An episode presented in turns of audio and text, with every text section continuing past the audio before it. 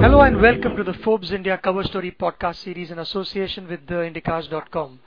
My name is Abhishek and in its first issue on India's family businesses, some of which uh, date back to over a hundred years, Forbes India takes a look at some of the bright stars. Apollo Hospitals, Dabur, Emami Group, uh, V-Guard and many more that have had a very colorful history. And joining me on the call is Forbes India's Anshul Dhamija. Hi Anshul, lovely to have you back. Hi Abhishek and hello to everyone who would be joining us uh, on this podcast. Thanks, Anshul. And, and this issue's cover package, you know, when you read through the stories, uh, it can invoke a little bit of nostalgia for some of the older readers.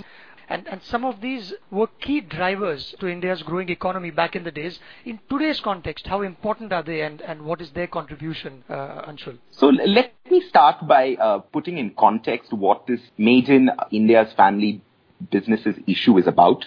A majority of domestic companies in India, big or small, are run or controlled by a family. The annual Forbes India Rich List is a barometer of how wealth creation and entrepreneurial capitalism is driven by successive generations of a family. There are exceptions, one being the founders of Infosys Limited, who have stepped out of administrative control and their children are not involved in the running of the company. That said, in this maiden edition of India's family businesses, we have explored the different ways in which a selection of family run businesses have dealt with issues such as succession planning and ownership structure, diversification and growth, and the best practices that keep them ahead of the curve even as competition from multinational companies continue to pose a threat. Right. When we say family owned or family run businesses, it's always compared with uh, professionally run organizations. So, what, what are some of the big uh, differences? And sometimes family owned firms do get a little bit of flack for sometimes being overcautious. There are family differences, slow to react to market changes. So exactly on that point, and, and the foremost subject that we have spoken about in this issue is the increasing tool employed by family-run businesses of having a family constitution. A family constitution basically is nothing but a cohesive force between the family and the business. So you kind of have something that binds the family on one side and the business, uh, something that kind of binds them. And it's a document that would kind of, you know, help ensure the smooth running of both the family and the business. For example, the Burmans of Dabur, GMR Group's uh, GM Rao, they've painstakingly drafted their own family constitutions, which other family-run businesses such as, you know, Chennai-based Apollo hospitals are drawing inspiration from. And, and it goes down to a a great detail, doesn't it? The GMR family constitution, it says uh, none of the family members can be featured on page 3 of any of the newspapers or in case of Emami you can't be seen as too flashy or ostentatious. So it can it can go down to that that detail. Yeah, absolutely. Uh, the Emami group for example which constitutes two families uh, that is the Agarwals and Goenkas uh, both the founders that is Radhesham Agarwal and Radhesham Goenka through a family council have articulated what the path would be ahead on both personal conduct and business affairs. What are some of the highlights uh, of this issue? What does this cover constitute? So the cover story is on the Apollo Hospitals family. In February 1st of 2017, founder Dr. C. Pratap Reddy, who's 84, and by the way, who's also the recipient of the country's second highest civilian honor, the Padma Vibhushan, for his contribution in healthcare, his family signed a document recognizing the existence of their family constitution. Now, why is this important? With this, it kind of spells out the immediate succession issue among the second generation of his four daughters and the manner in which the third generation of 10 grandchildren will be included in the business. Uh, already, uh, two of them are in very senior executive roles within the company. Out of the 10 grandchildren, at the moment, there are four grandchildren who are in some way or form in the company. The rest have still not yet got on board for various reasons. They might not be interested in healthcare. They might have interests in other sectors. So basically this constitution, the signing of the document by the Reddy family is in a sense to ensure the continuity and stability of the family business. And how do some firms, Anshul, deal with uh, two families at the helm? You very briefly mentioned uh, Emami, which is run by uh, Agarwal and Goenka family. They've worked together for 62 years, but the article suggests that they have different personalities. One backs data, the other one is a more intuitive. When it goes with brands, Fair and Handsome, Navratna Oil, Zandu Balm, Boroplus, these are all market leaders in their categories. Profitable too. What are some of the challenges of running when you have two families on top? So that is precisely the point why uh, the story that we have written on the family dwells into what that family council is all about, what are the guiding principles of that family council, and how and how that family council plans uh, and how the second generation and successive generations should take the company ahead. Because remember, as we have spoken, but these are two separate families that are not related by blood. The the, the council to actually execute its uh, uh, uh ideas is very important. So when it comes to decision making, how do they figure out what is better or how do they deal with differences? Uh, so all those points I think are dealt with at the family council level. And once a decision is taken at the family council, I think everyone has to adhere to it and then kind of work towards profitability and growth. It's a very democratic setup where everyone can voice their opinions and, you know, have um, a word on, on what they think is right or wrong. But there are certain dictats of that constitution which I think everyone will be bound to and will have to follow. And I think that is what the two founders, Mr. Radhesham Agarwal and Mr. Radhesham Goenka, have uh, laid out. And, and I think everyone kind of conforms to those uh, diktats. And when a brand doesn't fare too well, uh, they don't hesitate to exit. And uh, knowing when to exit is as important to know when to diversify or to expand. For instance, I think uh, Mr. Goenka's son, Manish, is who, who's interviewed in the story. He says how they got out of sanitary napkins, ready-to-eat food business, furnace making, photo paper manufacturing because they just couldn't break through uh, or make any dents to other people's, other brands' market share. So they got out.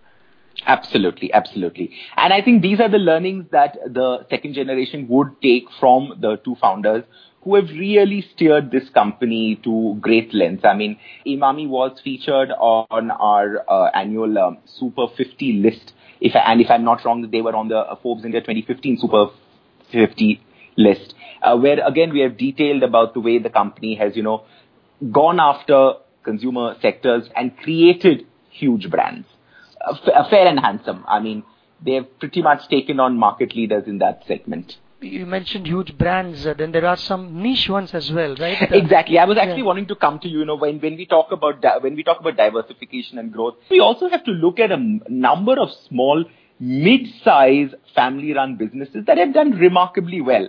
And we might not read about them in the media. We might know them because they are again consumer brands where we kind of uh, have interacted at some level and they've done well. So, so we have actually very interestingly taken this segment section and call it mid-size might.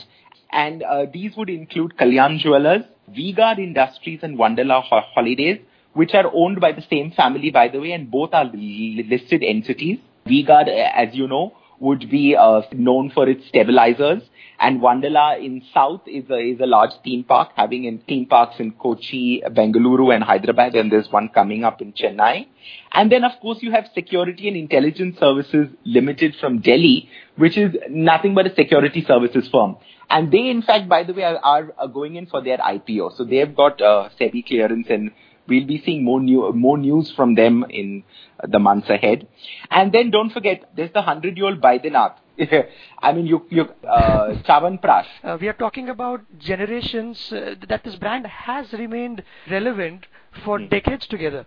Yeah, and you know, uh, Abhishek, uh, once again here, wanting to stress uh, when we talk about legacy brands, I mean, you know, Baidyanath being a legacy brand, we must also look at another story that we have captured, and that is of the Bengaluru-based Nambiar family of BPL, which is actually trying to re- revive its fortunes through manufacturing of healthcare devices and also making making a comeback with its once popular brand of televisions. I'm sure uh, you would have had a BPL television at your home at some point in time. How did you guess? Yes, very true.